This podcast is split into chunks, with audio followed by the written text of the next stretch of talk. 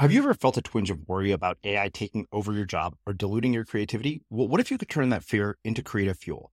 We've just published an amazing new ebook called The Four Keys to Success in an A I World, and this is more than just a guide. It's a deep exploration into the human skills that A I can't touch, the skills that are essential for standing out and thriving, no matter how much technology evolves.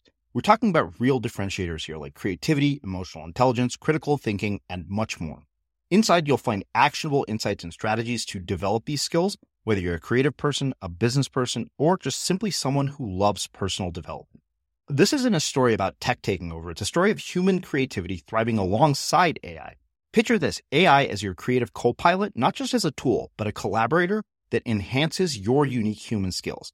The Four Keys ebook will show you exactly how to do that and view A I in a new way that empowers you instead of overshadows you. Transform your creative potential today. Head over to unmistakable creative dot com slash four keys. Use the number four, K E Y S. That's unmistakable creative dot com slash four keys and download your free copy. I was at football practice and I was captain of the team at the time. And the police came out. We were probably about, you know, almost one hundred guys on our team. It's, you know, Southern California football. It's like a, it's a big program. And I turned to one of my teammates who sold weed. And was like, oh, you're like, you think they're coming for you? Do you want me to, like, you know, stress, I give you a head start? Um, and they come over and they talk to my coaches, and the coaches look over perplexed and, and signal to me. And I think they're going to, like, ask for my help with something. And I walk over and they grab me, turn me around, and cuff me in front of my entire team and take me in. The story was that my mother had called the police and told them that I had run her over in our family's car, which was one hundred percent, you know, fabricated. It was, again, something that happened to her in, like, a, you know, delirious hallucination, most likely. I'm Srini Rao, and this is the Unmistakable Creative Podcast, where you get a window into the stories and insights of the most innovative and creative minds who've started movements, built thriving businesses, written best-selling books, and created insanely interesting art. For more, check out our five hundred episode archive at unmistakable creative dot com. Dylan, welcome to the Unmistakable Creative. Thanks so much for taking the time to join us. Thanks, Srini. I'm super pumped up to jam with you today. Yeah, it is my pleasure to have you here. So I found out about your story by way of our mutual friend and former podcast, Jess Matan Grafell. And he told me that you were the founder of Mindbloom. And then I remembered the hundreds of ads for Mindbloom that had rolled through my Instagram feed. And I knew that I immediately wanted to talk to you. So I want to start by asking you, what did your parents do for work? And how did that end up shaping where you've ended up in, uh, with both your life and your career? Uh, my parents had a major effect on uh, my motivation for building Mindbloom and really my entire career and life journey. Um, I think as many Americans are starting to learn, uh, mental health is largely considered the number one public health crisis in the United States today. Uh, overdose and suicides have become the top two leading causes of death for Americans under forty-five. Uh, depression is the number one cause of disability worldwide. Um, and what we see is that a lot of our existing treatment options just aren't getting the job done for people. And so the problem's getting worse and worse every day. Uh, and the reason I bring that up is because I grew up in a family that was obliterated by the mental health crisis. Uh, so my mother and my sister were both severely mentally ill. Uh, they both had schizoaffective disorder, which is essentially schizophrenia and another mood disorder, uh, as well as uh, on and off again problems with addiction. Uh, and for both of them, we tried all the traditional treatment options, um, antidepressants, uh, anti-anxiety meds, talk therapy, group therapy, rehab, treatment facilities. Uh, and unfortunately, none of them worked for either of them. Uh, and my mother died of a fentanyl overdose after being homeless for fifteen years. Uh, my sister also died of a fentanyl overdose shortly after that and would have been homeless as well. Uh, And the reason I bring that up when you ask about what they did um, is that I think part of the challenges that we had as a family trying to treat them uh, stemmed from our inability to access care, in addition to the treatments not being effective enough that we tried. Uh, so my adoptive stepfather who raised me is my hero.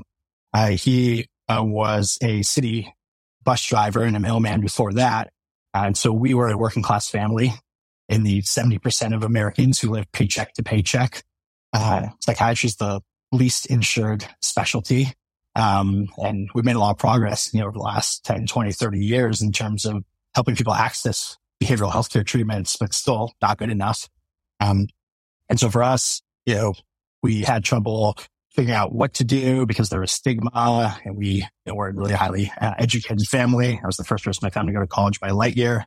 Um, we had trouble affording it. Um, and a lot of things we tried didn't work for them. Uh, so, yeah.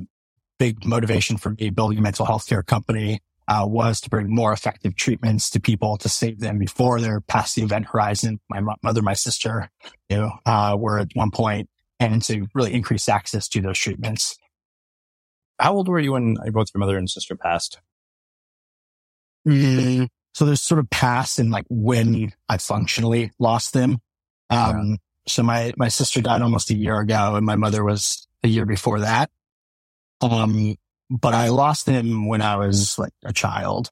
Um, so my mother was, you know, as long as I can remember, very mentally ill. And by the time I was probably, you know, seven, eight, nine, like very young, um, she was so, you know, sort of severely mentally ill that, uh, the house was very, uh, chaotic and, uh, violent. Um, and, uh, very quickly I just sort of distanced myself from her. Uh, when I was around sixteen years old, it became so bad uh, that ultimately, you know, my father, who believed that he needed to sort of stay together for the kids, which, you know, he now realizes was uh, uh, a uh, you know fallacy, um, the wrong strategy. Um, we had to leave, um, and she was you know homeless shortly after that when she didn't have us to you know support her.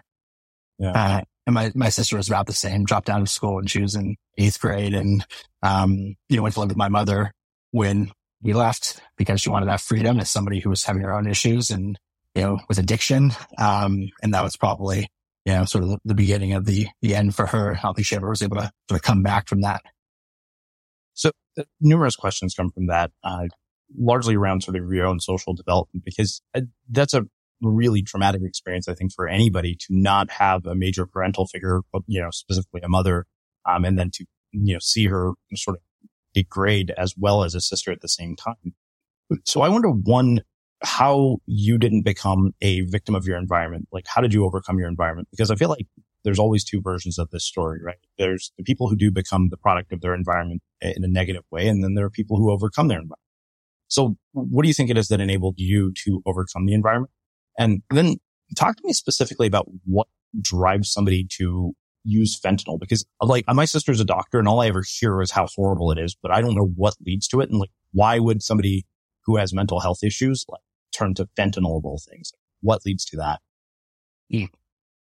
So, so to answer your, your first question, be how, um, why, where I've gotten to or what I've done in my life is anomalous based on um, my background. Um, um, I think there are sort of two big steps here in my journey. Um, so early on, I had such a deep, uh, passionate, like fierce desire, need to get out. Um, and I think I was fortunate that I had a very loving uh, f- father who supported me and uh, gave me a lot of affection and encouragement. And I was uh, sort of good at school uh, at a really young age and a lot of encouragement, as well as I uh, played football for twelve years. And so I ended up sort of putting my head down in school and graduating uh, in valedictorian, was captain of the Science Olympiad team, captain of academic decathlon. Um, you know, uh, played football, like I said, for twelve years and played a little bit in college. Um, I ended up going to college on a, uh, an Ivy League college on a full scholarship. I was the uh, same scholarship that Elon Musk got to uh, the University of Pennsylvania, the Wharton School of Business.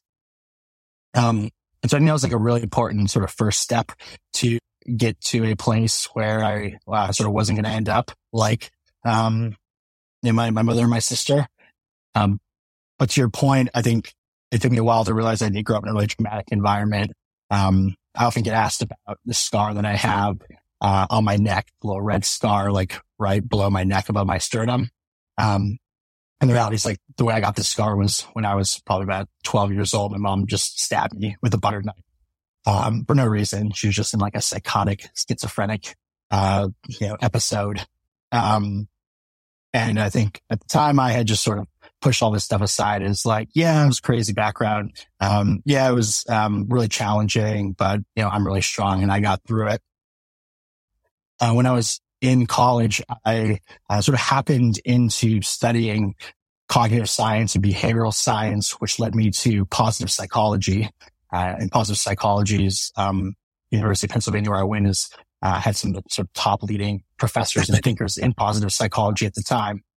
We've had a lot of them as guests, and I remember one of them was like, yeah, the UPenn psychology is like, uh, positive psychology department is like a happiness Olympics. Yeah.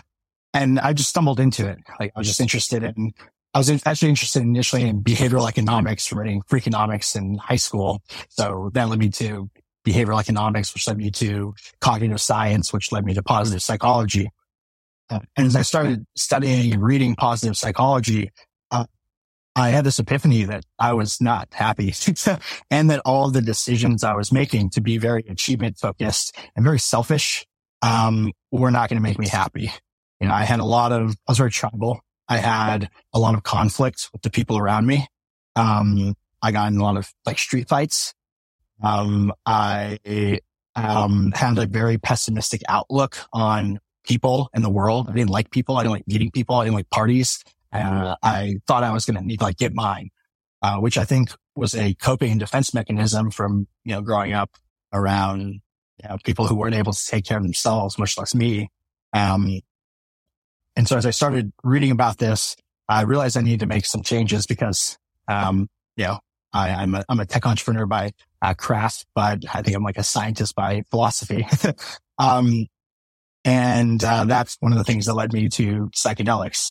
Uh, so when I was about you know, twenty years old, I did, uh, psychedelics for the first time, M D M A first, and then soon after psilocybin.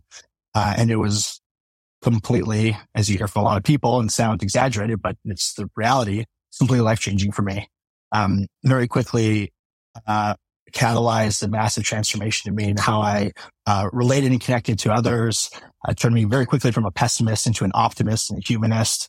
Um, and, you know, helped me get through, I think, a lot of these traumas that I had dealt with and sort of experienced, um, in a way that made me at least start to become a much healthier person for myself and for the people around me.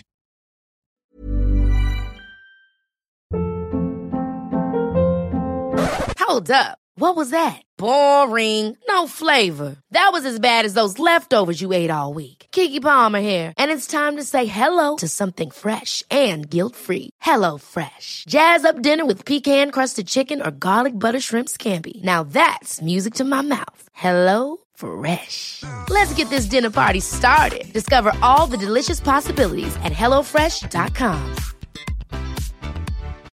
Millions of people have lost weight with personalized plans from Noom, like Evan, who can't stand salads and still lost fifty pounds. Salads generally for most people are the easy button, right? For me, that wasn't an option. I never really was a salad guy. That's just not who I am. But Noom worked for me. Get your personalized plan today at noom dot com.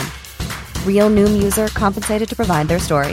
In four weeks, the typical Noom user can expect to lose one to two pounds per week. Individual results may vary.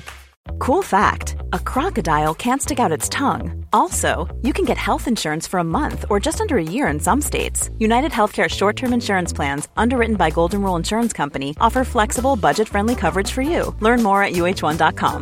Hey, it's Ryan Reynolds, and I'm here with Keith, co-star of my upcoming film, If, only in theaters May seventeenth. Do you want to tell people the big news? All right, I'll do it. Sign up now and you'll get unlimited for fifteen dollars a month and six months of Paramount Plus Essential Plan on us. Mintmobile.com slash switch. Upfront payment of forty-five dollars equivalent to fifteen dollars per month. Unlimited over forty gigabytes per month. Face lower speeds. Videos at four eighty p. Active Mint customers by five thirty-one twenty-four get six months of Paramount Plus Essential Plan. Auto renews after six months. Offer ends May thirty-first, twenty twenty-four. Separate Paramount Plus registration required. Terms and conditions apply if rated P G.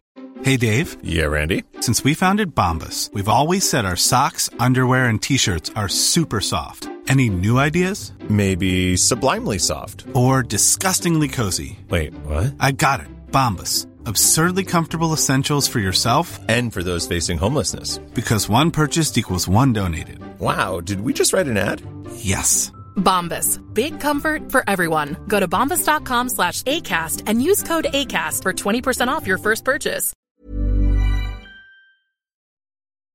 As creators, we're always on the move. Whether it's a live podcast event, a pop-up shop, or a workshop, we're constantly interacting with community, and that's where Tap to Pay on iPhone and Stripe comes in. Imagine this. You're at a live event, a listener loves your merch, or a participant wants to sign up for your course on the spot. With Tap to Pay on iPhone and Stripe, you can accept their payments right there and then, right from your iPhone, so there's no extra hardware or no delays. Total game changer. It's not just for creators. Any business owner can do this. It's about making transactions smoother and much more personal, growing your business in your way. We've been using Stripe for our products and courses for a long time, and now with Tap to Pay on iPhone, you can take your business to the next level too. So visit stripe.com slash tap iPhone to learn more. Remember, folks, with Tap to Pay on iPhone and Stripe, your business is always at your fingertips. Well, let's one talk about what leads somebody to fentanyl, but also mm-hmm. one thing I'm really curious about is is how media shapes perception. I mean, as a media creator, because if I saw, if I heard the resume version of what you just told me, valedictorian, football player, you know, Ivy League scholarship, I would have never in a million years you know, guessed that you came from the background that you did. The two are, that there's been such conflict for me. You came from this like Indian family where, you know, I'm the son of a college professor and being an overachiever is just the expectation. Um, so talk to me about that aspect of it as well, because like people that you were in school with know this. I mean, like I would never guess the high school valedictorian headed to an Ivy League school on a full scholarship comes from a family of addicts. Yeah. I mean, I, um, I amongst friends like to talk about how where I grew up in uh, Anaheim, California, or was, we called it Anacrime, is um mm-hmm. is a rough neighborhood to say the least. Um, yeah, yeah my my dad lives in the country. What? Far from me. Where'd you grow up? I'm in Riverside. Oh, cool. Yeah, yeah. yeah. Um, just gonna uh, Raging Waters all the time. The water park. Raging Waters. Bill and Ted's Excellent Adventure. Every time I see it as Raging Waters, I always think of San Dimas High School. um, um, and so, uh, yeah, I grew up in a, a really rough neighborhood. Um, and, um, bars on my, our, our, our windows in the condominium. Um, and I tell people about that. They're like, yeah, yeah, that makes sense. I, I get you, you know, grew up like working class, not like, you know, so a lot of us. Um, remember one time I, um, my now wife, who is also the head of engineering at our company, Mindbloom. Um, we've been here for about fourteen years, met in college. Uh, she was visiting, um, my dad, who still lives in the condo that I grew up in. And we got into an Uber, and the, the Uber driver picks us up, is like a tough looking dude. He's like tatted up, uh, like do rag. Like he's like, he, he looks like a tough guy. And I started chatting with him, and I'm like, oh, do you drive her? Do you like drive around here often? He turns around. He's like, I try not to. This is like a really rough neighborhood. I said, that's not a match for my wife. I'm like, told you. Like, so I'm just been saying it. It's like, okay, okay. Um, um, so yeah, it does surprise people. Um, I mean, people, you know, I'm, I'm, I'm half Jewish, half Irish. Like, so you see how I look and where I come from. And, uh, people definitely assume, um, you know, that, that, um, you know, like, everybody else. It was actually, to be honest, it was, um, it was a big culture shock for me when I went to college. I almost transferred out of, uh, you know, the Wharton School of Business at UPenn because I just felt like a fish out of water. Uh, even though physically I looked like everybody else. Um, um, except maybe the clothes I was wearing, which were from, you know, T J Maxx, not, and Marshall's, not, uh, you know, uh, sort of Ralph Lauren and Brooks Brothers. Um, mm-hmm. I, um, I, I felt like I was from a completely different world and understand where they came from, uh, what they talked about. Um, and, um, I actually, we, I think we were talking earlier, um, before we, you know, sort of started, um, you know, the interview here that, um, I listened to an episode earlier today with one of your previous guests, Simone Stolzoff, um, who wrote a, a really, uh, incredible book on sort of, uh, relationships with work. Uh, he was our fraternity brother of mine in college, and, um, getting into a, uh, this fraternity where I was able to sort of connect with people who are radically different than me. Um, but really sort of high quality humans, uh, was a major catalyst for my sort of, uh, development there. So two things, you know, to, to come back to both your mother and your sister, um, mm-hmm. why would fentanyl be a attempt to treat mental health? And the other question that comes from that, you were pretty young when all this started to happen. So at, at what point did you realize this is actually a mental illness? It's not, I have a mother who's awful. Like, where do you begin to make that distinction? Because at that age, I can't imagine even trying to process that. Yeah. So I'll, I'll start with that, then we can talk about fentanyl. Um, and that was actually one of the major sort of breakthroughs I had that, um, really psychedelic medicine also helped me with, and as well as sort of a deep, uh, sort of exploration and study of Buddhism, uh, meditation. Um, so growing up, I think one of the mindsets I had that helped me for a while, and then over time I needed to sort of get to another level, uh, was understanding that like, that having, having like a, uh, by me mentality instead of a to me mentality. Uh, one of the things I saw on my sister, for instance, actually wrote my, uh, one of my college entrance essays on this, was that, um, she had a very to me victim mentality about the situation with my mother. So every, all of her problems and her issues with drugs and her issues with authority, which I had similar ones, were not her fault. She was a victim of her circumstances, um, and couldn't do anything about it. Uh, whereas early on, I think I developed a by me mentality that things could happen by me, that I have an internal locus of control and a lot of agency. And despite getting dealt what a lot of people, at least in the U S, would consider a challenging hand, um, you know, I could play that hand as best as I could. Um, and so, you know, for instance, um, when, but, but I still had, I think at that time, I know I had at that time just a tremendous amount of anger directed towards her, which of course affected how much anger I had towards everybody. um, I remember the, the, the sort of story I had that led into the, uh, you know, sort of the, the moral lesson about having a by me mentality, uh, for my college entrance essay was I was at football practice, uh, and I was captain of the team at the time, and the police came out. We were probably about, you know, almost a hundred guys on our team. It's, you know, Southern California football. It's like a, it's a big program. And I turned to one of my teammates who sold weed and was like, oh, you're like, you think they're coming for you? Do you want me to like, you know, just, I give you a head start? Um, and they come over and they talk to my coaches, and the coaches look over perplexed and, and signal to me. And I think they're going to like ask for my help with something. And I walk over and they grab me, turn me around, and cuff me in front of my entire team and take me in. Um, and the story was that my mother had called the police and told them that I had run her over in our family's car, which was one hundred percent, you know, fabricated. It was, again, something that happened to her in like a, you know, delirious hallucination, most likely.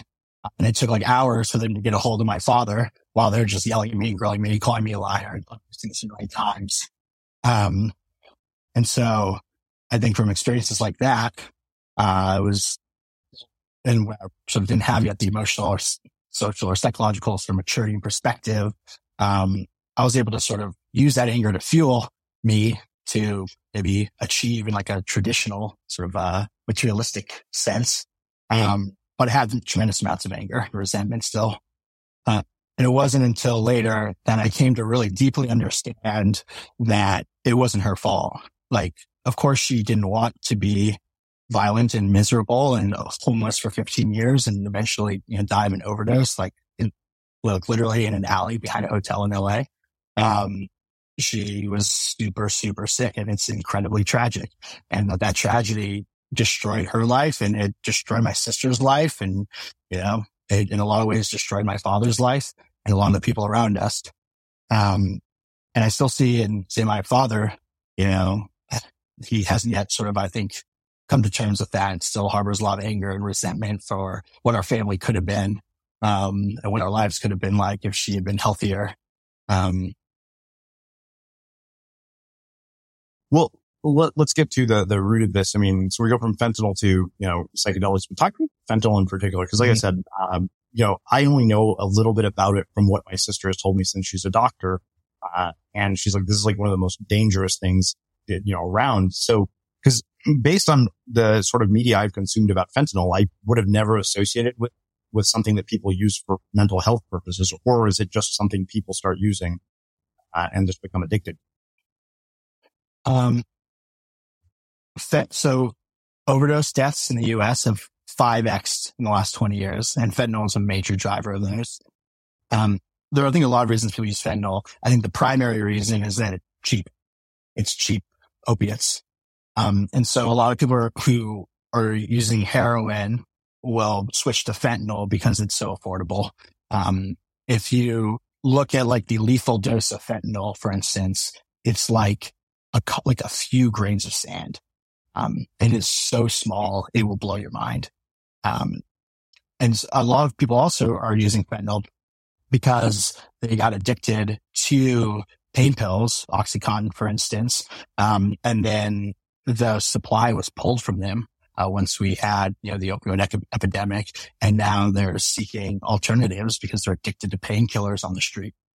Um, Um, so my mother and my sister were different types of overdoses. Uh, my mother overdosed on methamphetamine laced with fentanyl. It was an accidental overdose in terms of the fentanyl being accidental or, or um, adulterated.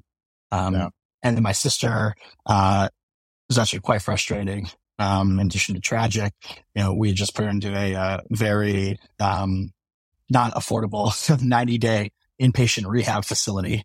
And she came out, you know, ostensibly being um really committed to not doing drugs for, you know, for the foreseeable future. Um and um just a few weeks later, you know, intentionally did fentanyl and, and overdosed, uh which is which is a common occurrence where somebody overdoses in rehab or overdoses right out of rehab because their body um doesn't have the tolerance that it used to, or is still recovering from the withdrawals uh from from something like opioids, and then, you know, they, they, they can't handle it. Um, so yeah, I was, you know, I was my, uh, my father was the first person he, you know, as soon as he sort of found her body in, in her room, that was the first person he called, and was on the phone with him when the, you know, paramedics got there, when the police, who were not very sympathetic, got there. Uh, and it was, uh, quite challenging. Well, let's talk Uh, about your own experience with psychedelics, because so I was in college in the late nineties when ecstasy started to become really popular as sort of a party drug. And, you know, you know, I'd like, I'd be lying if I told you I didn't have my fair share of it. And th- there was a point at which I realized, I was like, if I don't stop, this is going to destroy me. But you have taken a, a different approach. And I feel like the approach now is, I mean, I'm sure that still goes on, but there's a fine line, I think, between recreational use of this stuff and therapeutic use. So talk to me about sort of that fine line and, and how you get from, you know, that to actually being able to start a company uh, where we're talking about this for real therapeutic use. Mm-hmm. Yeah, I actually don't personally love the um, distinction between recreational and therapeutic. Um, from a like a use standpoint, the way I think about it is like escapism, mm-hmm. um, you know, versus called like enhancement. Um, so I think there are people who, um, you know, abuse, you know, uh, drugs because they're trying to escape from something versus are using it to try to, you know, sort of improve their, uh, their lives. Mm-hmm. Um, so I think, you know, depending on, you know, where we see like legalization efforts go, um, you know, the different levels of using something sort of in a way that's going to be a therapeutic, uh, even if it's not necessarily in like a clinical setting, but that's obviously not where we're at with the healthcare system today. um, so the way that uh, Mindbloom does it, uh, which is the largest provider of psychedelic therapy in the U S, uh, we've done over three hundred thousand psychedelic therapy sessions since launching in two thousand nineteen, um, is we do at-home ketamine therapy, uh, which is today's only legally prescribable psychedelic therapy in the U S. Uh, we are prescribing it for people with anxiety or depression. Uh, and we're helping people, not just anxiety, depression, uh, but an entire suite of different mental health care issues. Um, so we have or are about to launch programs uh, for all kinds of different healthcare issues that people can tackle, such as uh, you know, alcohol use, grief, loneliness, um, uh, burnout, you know, finding purpose, uh, financial abundance, um, O C D, insomnia, P T S D, et cetera. Um, we use a psychedelic therapy modality to try to help people, and which we'll talk about, so successfully help people uh, get better clinical outcomes than if they just took the medicine by itself. Uh, and so that includes both psychiatric care from a psychiatric clinician, a psychiatrist or psychiatric nurse practitioner, uh, just like if you went into a psychiatrist's office, but all over Zoom. Mm-hmm. Uh, includes one-on-one and group uh, coaching from specialized coaches called guides, uh, who are helping people prepare for, go through, and integrate all of their experiences through a six-session treatment program. Um, and each session itself is done with an eye shade and headphones on, with people really going inward for the one hour that they're experiencing uh, the ketamine therapy uh, with different music and programs uh, that guide them, you know, throughout the experience.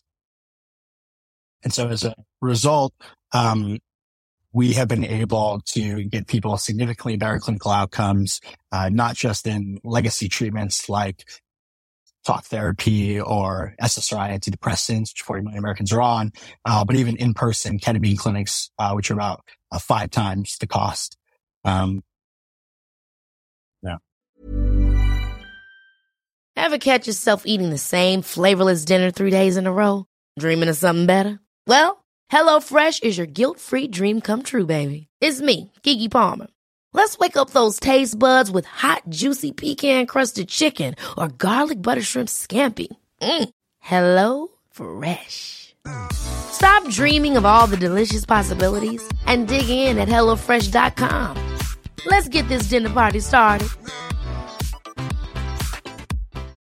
Millions of people have lost weight with personalized plans from Noom, like Evan, who can't stand salads and still lost fifty pounds. Salads generally for most people are the easy button, right? For me, that wasn't an option. I never really was a salad guy. That's just not who I am. But Noom worked for me. Get your personalized plan today at noom dot com. Real Noom user compensated to provide their story. In four weeks, the typical Noom user can expect to lose one to two pounds per week. Individual results may vary. Hey, it's Ryan Reynolds, and I'm here with Keith, co-star of my upcoming film, If, only in theaters May seventeenth. Do you want to tell people the big news? All right, I'll do it. Sign up now and you'll get unlimited for fifteen dollars a month and six months of Paramount Plus Essential Plan on us. Mintmobile.com slash switch. Upfront payment of forty-five dollars equivalent to fifteen dollars per month. Unlimited over forty gigabytes per month. Face lower speeds. Videos at four eighty p. Active Mint customers by five thirty-one twenty-four get six months of Paramount Plus Essential Plan. Auto renews after six months. Offer ends May thirty-first, twenty twenty-four. Separate Paramount Plus registration required. Terms and conditions apply if rated P G. I'm Sandra, and I'm just the professional your small business was looking for. But you didn't hire me because you didn't use LinkedIn Jobs. LinkedIn has professionals you can't find anywhere else, including those who aren't actively looking for a new job, but might be open to the perfect role, like me. In a given month, over seventy percent of LinkedIn users don't visit other leading job sites. So if you're not looking on LinkedIn, you'll miss out on great candidates like Sandra. Start hiring professionals like a professional. Post your free job on linkedin.com slash people today. Since two thousand thirteen, Bombas has donated over one hundred million socks, underwear, and T-shirts to those facing homelessness.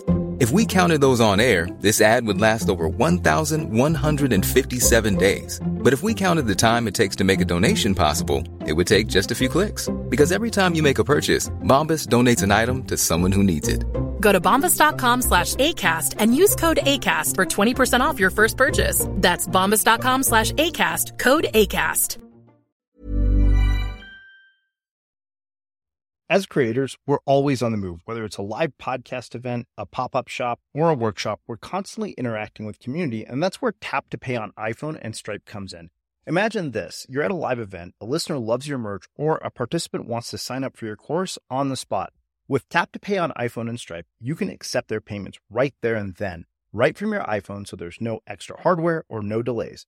Total game changer. It's not just for creators. Any business owner can do this. It's about making transactions smoother and much more personal, growing your business in your way.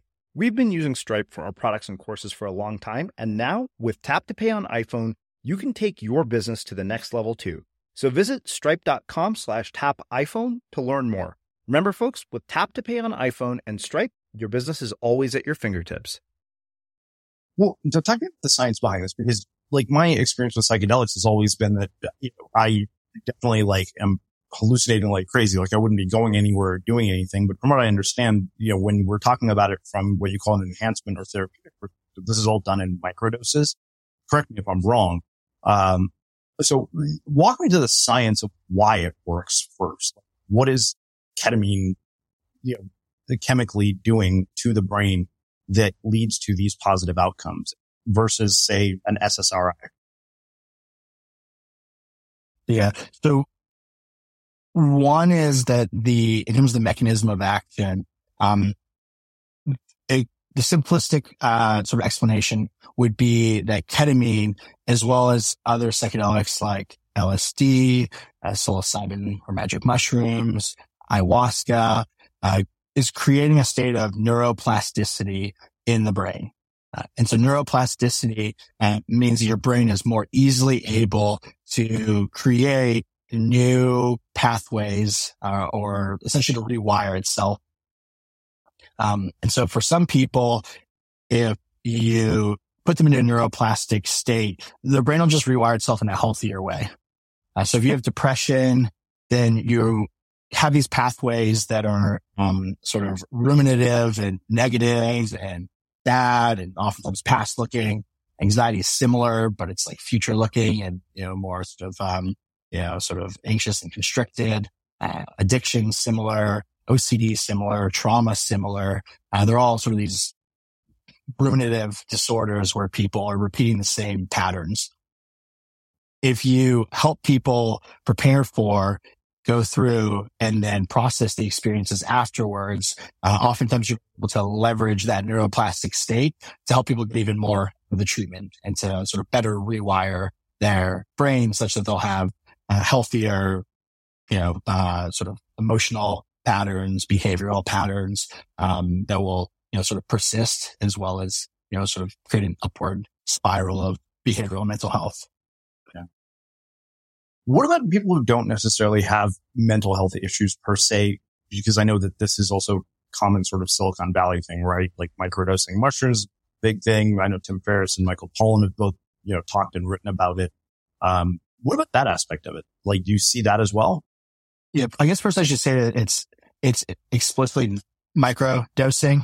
Um, Great. so we, so Mindbloom's providers, we have about two hundred fifty medical providers treating patients in thirty-eight states, reaching eighty-five percent of Americans today.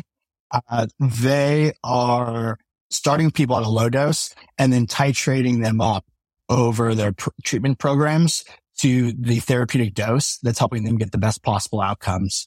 Uh, for some people, that might feel like a microdose. For most, uh, it's closer to like a meaningful, you know, therapeutic dose that feels distinctly uh, psychedelic for a lot of people.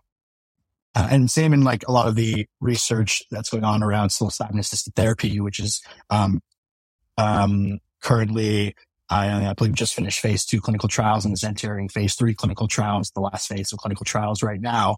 Um, the dose they're providing people, there are a few different ones, uh, but they are like distinctly, you know, meaningful doses that are, that I, I would think would not really qualify as a, as a microdose, uh, which is usually like called ten to twenty-five percent of a full dose. Yeah. Well, so let's talk about, um, the regulatory issues around this, because I think probably you'd have to give us a bit of a history lesson of how we got here in the first place with the fact that all this stuff was illegal. I mean, I've seen a few of the documentaries around D M T, and I remember, I think it was a guy named Rick Doblin or something, who had said, he's like, you know, people in a hospital, he was a, he was a doctor. He said, you, you told people back then that you were doing research on psychedelics, they would look at you like you were out of your mind. Um, I have a feeling that that's not the entire story, that capitalism and big pharma played a big role in putting us here. Uh, I think there, there are a lot of different hypotheses. Uh, so the prevailing viewpoint is that, um, the Nixon administration passed the Controlled Substances Act, um, which, you know, gave, you know, the, the D E A essentially power to start regulating, um, what drugs can be prescribed, what drugs can't be prescribed, uh, which is also, um, something that sort of gets agreed to by the F with the F D A when a drug is approved, uh, schedule one, two, three, et cetera. And so schedule one drugs are drugs that are considered to have no medical purpose and like a high risk of like addiction or abuse. Um, so at this time, there was a, you know, huge backlash against psychedelics, potentially driven by a lot of the sort of narrative and optics around the counterculture movement of the sixties, uh, that put them squarely into this extremely, you know, no medical use, very dangerous camp. Um, and then once a drug is in Schedule One, it becomes so hard to research it because it's illegal. Um, and so at that point, all of the research came to a grinding halt. Uh, and it took, you know, decades now for the research to get kicked back up again. And then once the research did, it's very clear from all of the clinical research and, and academic research uh, that these psychedelic medicines have tremendous therapeutic effects. Uh, both M D M A and psilocybin have been designated breakthrough therapies by the F D A, which is an incredibly rare designation. It says this is so effective and so important given how bad existing treatment options are that we have to fast track this. Uh, and the Biden administration has also um, uh, essentially put out a... Um, you know, sort of a, a letter commitment to fast track these drugs. Um, and you know, it's sort of a, a bipartisan uh, issue. Both sides of the aisle want to bring these to veterans, bring these to addicts, you know, where we're in a mental health care crisis and we're losing it every day. Um, but it did take a long time. And, you know, and also over that time built a ton of stigma, which is also slowing down patient adoption and provider adoption, uh, given that when you look at the actual clinical research, you see that a lot of these medicines are ten x better products than what exists. Mm-hmm. Uh, so I know so, I have taken my, I took antidepressants for almost two and a half years, uh, after a really, you know, breakup made a mess of my head. And I still remember this day, one of my friends said, "Look, how do you stop?" And it's like, I, don't, I was on a surf trip and I was surfing like six hours a day and I forgot to take it. And by the time I was done with the surf trip, I was like, you know what? I don't need these anymore. Um, So I guess that that for me segues into the next question. I remember Naveen Jain, we had him here. This always stayed with me. He said he was on call with the C E O of a pharma company. And that C E O said, you know, the best drug we can make is something that somebody has to take for the rest of their life. It's the ultimate subscription business. Which, when you think about somebody's mental health, the idea of treating it like a Netflix subscription is pretty fucking horrifying. Um, and so I wonder, you know, like, what point does it stop? Because, like, I, I'm hoping, based on your research and the work that you guys done, the whole point is that, like, it does what it's supposed to do and you don't need it anymore. I had, uh, I think when we were raising our um Series A round of funding a few years ago, I had a very, very prominent Midas list venture capital investor, who's quite famous, um, say, hmm, this all makes a lot of sense to me. The thing I just can't really get is, based on all the clinical outcomes that you have here, which we just published last summer into the largest peer-reviewed clinical study in seventy years of psychedelic therapy and twenty years of ketamine therapy history, demonstrating that uh, our at-home ketamine therapy protocol and uh, with psychedelic therapy around it is literally the best treatment for anxiety depression that's ever existed. Um, it was like, based based on this, it looks like um you're going to cure a lot of people and then you're not going to have recurring revenue. Is that right? Well, people's mental health care journeys are very dynamic. People go through a lot during their life, right? You might be okay, but then you have your, you know, death in the family. You might be okay, and then you, you know, have an issue with addiction. But in general, this is going to put a lot of people into remission, and they're not going to have to get a recurring drug like an S S R I or anxiety med. And he's like, hmm, well, doesn't that seem like that's going to be, like, bad for business? Because eventually you're going to, like, I've cured everybody. It's an unfair question when you think about it from the pure numbers standpoint. Like, in my mind, that's exactly what I'm thinking as you're saying this. I mean, yeah, except for how big the problem is, right? Yeah. Like, we have what a quarter of Americans have a diagnosable mental illness.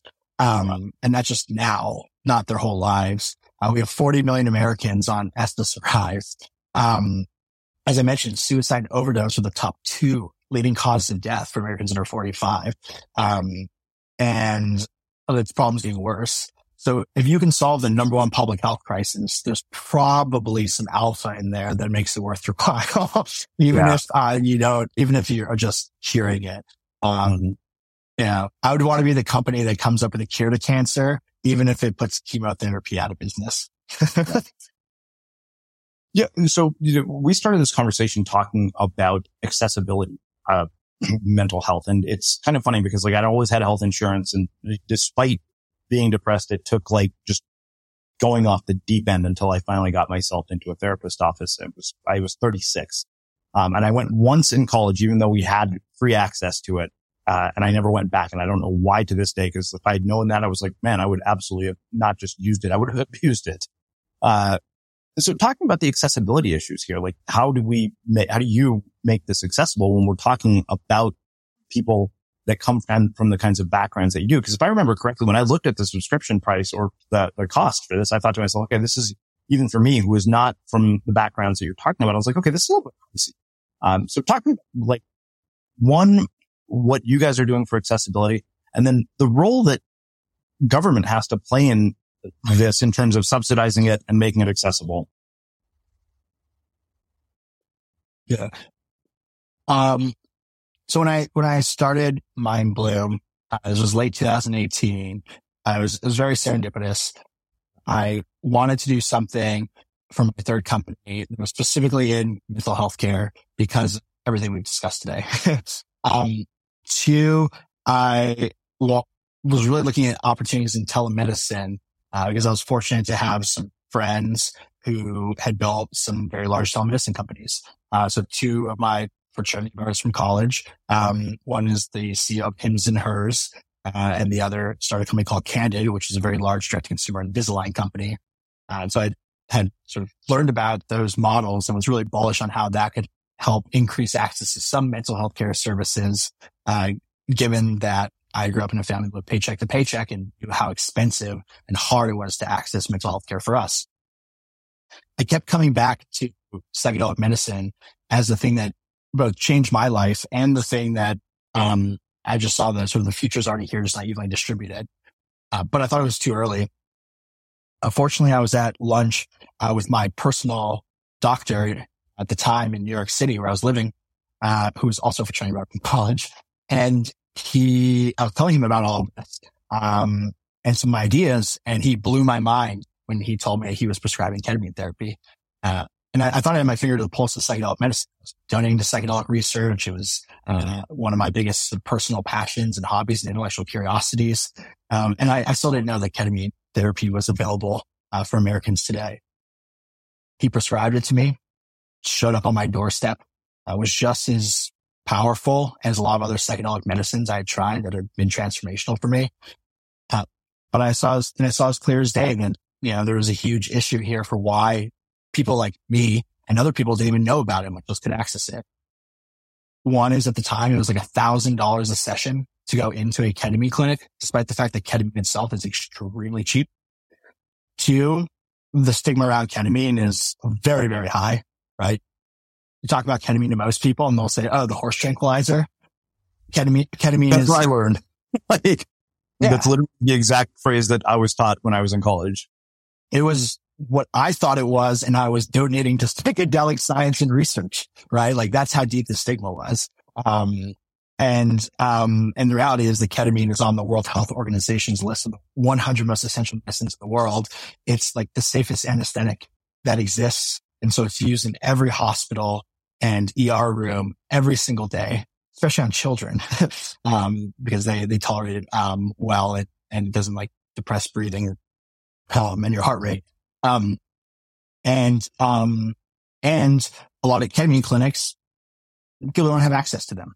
Uh, so one hundred sixty million Americans already le- live outside of treatment coverage areas in behavioral health.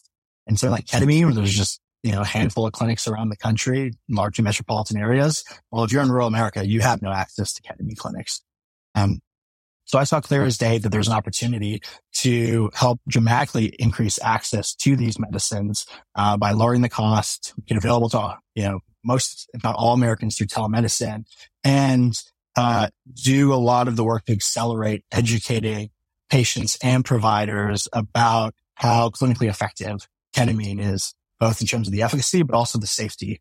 Uh, like ketamine, uh, will give a side effect to somebody, uh, ten percent as frequently as S S R Is, and the side effects are much milder than S S R Is.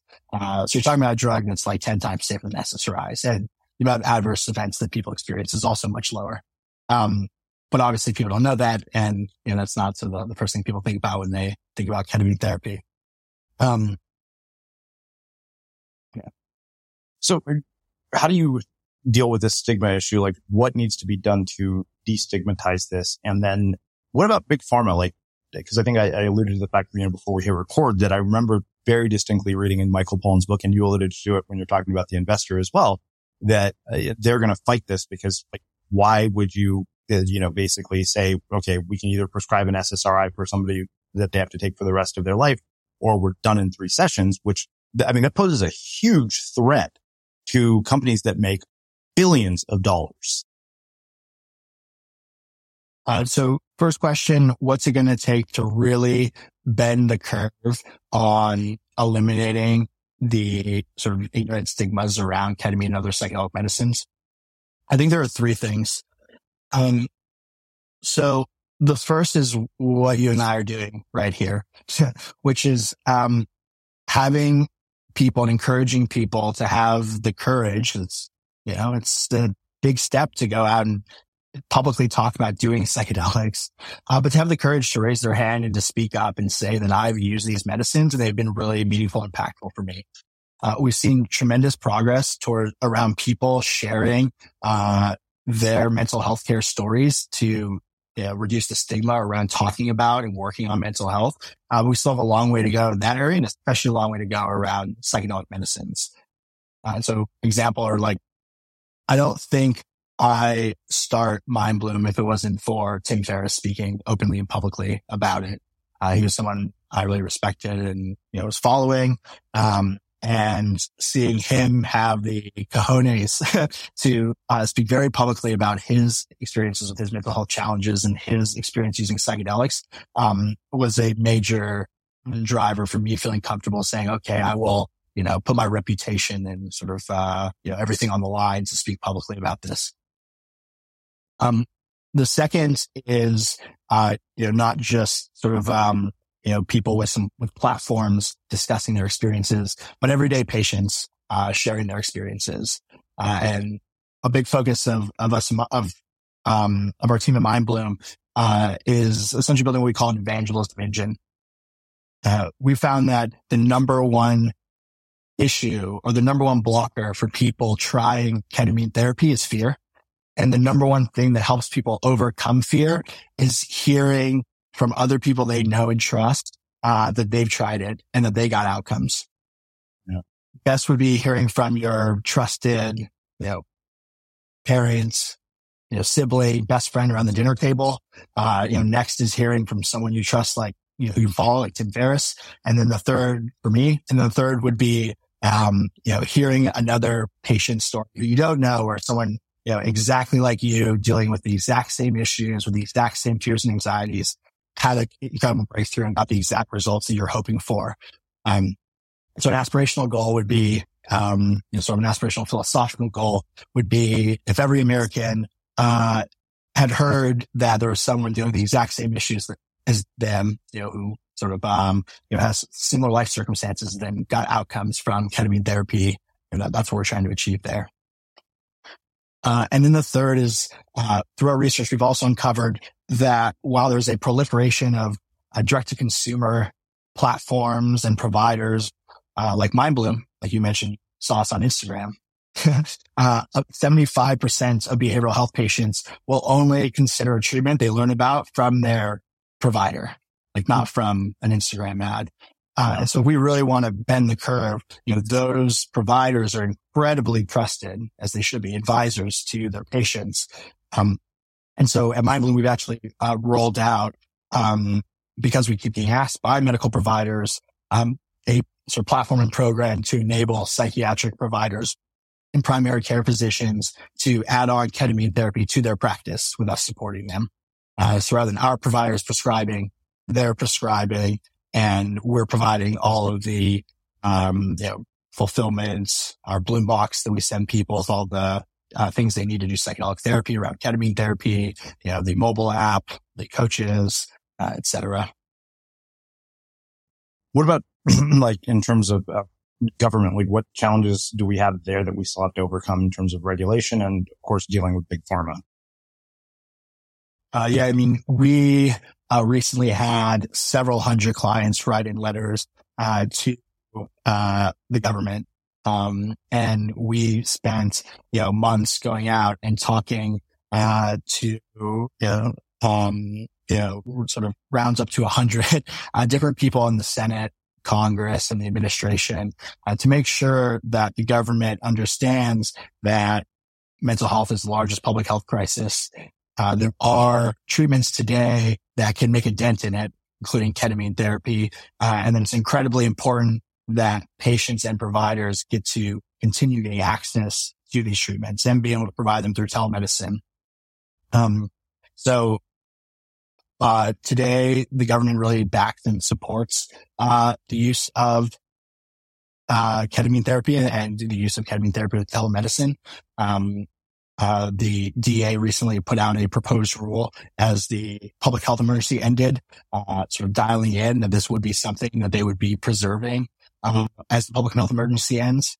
Um, so I think, um, it surprises people when they go and talk to members of, you know, the administration, Congress, Senate, how bipartisan both psychedelic medicine and specifically the mental health care crisis is. Uh, it's very widely supported.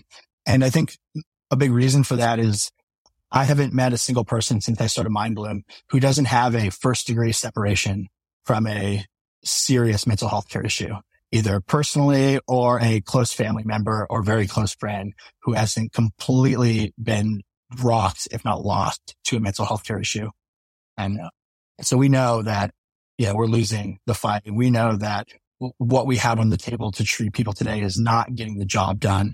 You know, uh, we have treatments that work for, you know, mild pain or a headache, right? You take, you take ibuprofen. It works. It works consistently and eliminates it. And we're not guessing or worried about it. Uh, but that is not the case right now for the mental health crisis. Uh, it's getting worse, not better. Uh, so there is a, you know, sort of massive wave of support from the government, which is really encouraging to see. I kind of like, part of me wonders, is this going to be the end of companies like Johnson and Johnson, that, you know, some of these huge pharma companies like that make drugs literally are designed to treat these? As you know, I, as I told you, I did the math when I got hired by a pharmaceutical company. I was like, wow, based on my one medication I take, I was like, these guys are printing money. I mean, Johnson and Johnson today is the largest uh, distributor of psychedelic medicine in the United States of America. They, um, they have a drug called Spravato, uh, which is, uh, S-ketamine. Essentially, ketamine comes out fifty percent S-ketamine, fifty percent R-ketamine. Uh, and so they patented the filtration process to get S-ketamine. Uh, and it's a, uh, blockbuster drug for them that launched uh, in two thousand nineteen and is about to hit like a billion dollars a year in sales. Um, Uh, the clinical outcomes are not as good as racemic ketamine. The price is thirteen times higher than racemic ketamine, uh, or, you know, so regular ketamine. Um, um, but, you know, they have a massive pharmaceutical sales team and they're getting patients some incredible outcomes with it. Um, but it's, it's been tough for, do- for providers to adopt because it requires them to sort of fundamentally change how they practice, because there's a two hour observation period. They have to hire specific staff and set up their office to enable it. Um, so it hasn't done as well as they'd hoped, but, you know, it's a billion dollar drug, so it's not doing bad. Absolutely. Well, I want to finish this up by talking about two things. You alluded to starting a couple of other companies prior to this. So, you know, given the, the background that you had, you know, where you grew up and, and kind of where you've ended up with time and all the things that you've done, how has your own personal definition of success changed? And, and how does the way you think about money, uh, how has that evolved? I went to um, Tony Robbins' Unleash the Power Within event uh, with some friends one time, um, which is just watching him is worth the price of admission alone. um, but he had a definition of success that resonates for me, which is uh, success is living life on your own terms and not giving a fuck what anyone else thinks. Um, excuse the language if that's not in the podcast. I'm directly quoting him. Um, And I think that's, that's, that's been my definition of success. I think success is like really understanding, um, well, what it is that one, uh, sort of wants to get out of this, you know, infinitesimally short life, um, and r- organizes their priorities around that. Uh, I think Ray Dalio has a quote that's like, you can get anything you want, but you can't get everything you want. uh, and I, I think that holds true. Uh, and so for me, my personal definition for myself, not for others, um, uh, is that there are two things that I want. Uh, and these used to be in conflict for me, where I'd have a lot of conflict between like try to pick one or the other, but have over time realized I can have sort of a balance and, uh, and have both. Um, one is that I want to make as large of a contribution, or try to make, and sort of put my energy into making, uh, a meaningful contribution back to, you know, the tribe. Uh, I think our ancestors lived in, you know, seventy-five to one hundred fifty person clans or tribes. Um, and everybody was generally contributing in some way, whether you're taking care of children or cooking or hunting or, you know, uh, crafting a, a pot. Um, you know, it's a contribution back, uh, which is essentially what our economy is. Um, and so, you know, having sort of the, the opportunity and privilege, uh, to get to apply my talents to try to make a meaningful contribution back to people is really, uh, sort of meaningful to me. Uh, and then the second thing, which is, you know, feels at odds is, uh, we only have like one life. And I'm trying to like squeeze every drop of like fun out of it that I can. um, so, you know, I, if I don't enjoy my work, then that's a problem. Or if I don't enjoy my relationships, that's a problem. Um, and so I'm sort of constantly working on how to, uh, call it increase like the valence of my qualia in terms of how much enjoyment I'm getting. Amazing. Well, I have one final question for you, which is how we finish all of our interviews at the Unmistakable Creative. What do you think it is that makes somebody or something unmistakable? I often think about um building a remarkable product, um and how really the bar for something remarkable is like clear. It's like it's it's so good that people remark on it. Um so to me, uh what makes someone unmistakable, um I'll just use the same definition, right? It's like something that uh is so unique and uh so uh sort of like clear um and inspiring that people can't help but remark on it. Amazing. Well, uh I can't thank you enough for taking the time to join us and share your story, your wisdom, and your insights with our listeners. Where can people find out more about you, Mindbloom, and everything else you have? Uh, you can find Mindbloom at mindbloom dot com. Um, and, uh, part of my own mental health and well-being, uh, routine or practice is I don't have, uh, sort of social media. So the best place to follow me would be on LinkedIn, uh, which is about as, uh, old school as it gets. Yeah.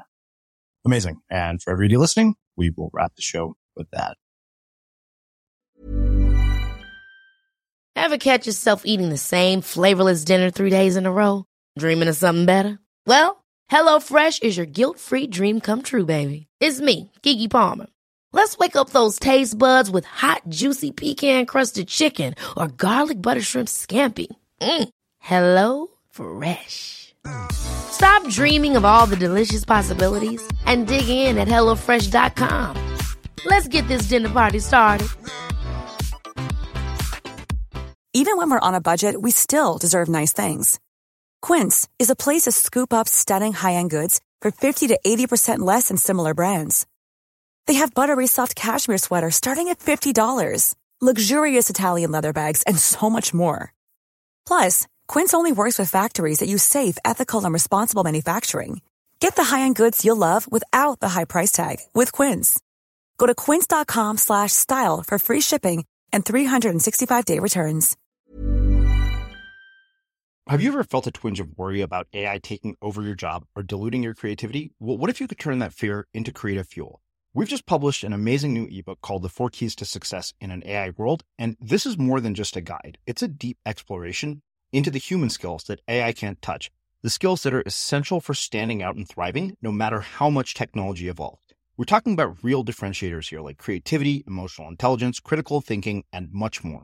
Inside, you'll find actionable insights and strategies to develop these skills, whether you're a creative person, a business person, or just simply someone who loves personal development. This isn't a story about tech taking over. It's a story of human creativity thriving alongside A I. Picture this, A I as your creative co-pilot, not just as a tool, but a collaborator that enhances your unique human skills. The Four Keys ebook will show you exactly how to do that and view A I in a new way that empowers you instead of overshadows you. Transform your creative potential today. Head over to unmistakable creative dot com slash four keys. Use the number four, K E Y S. That's unmistakable creative dot com slash four keys and download your free copy.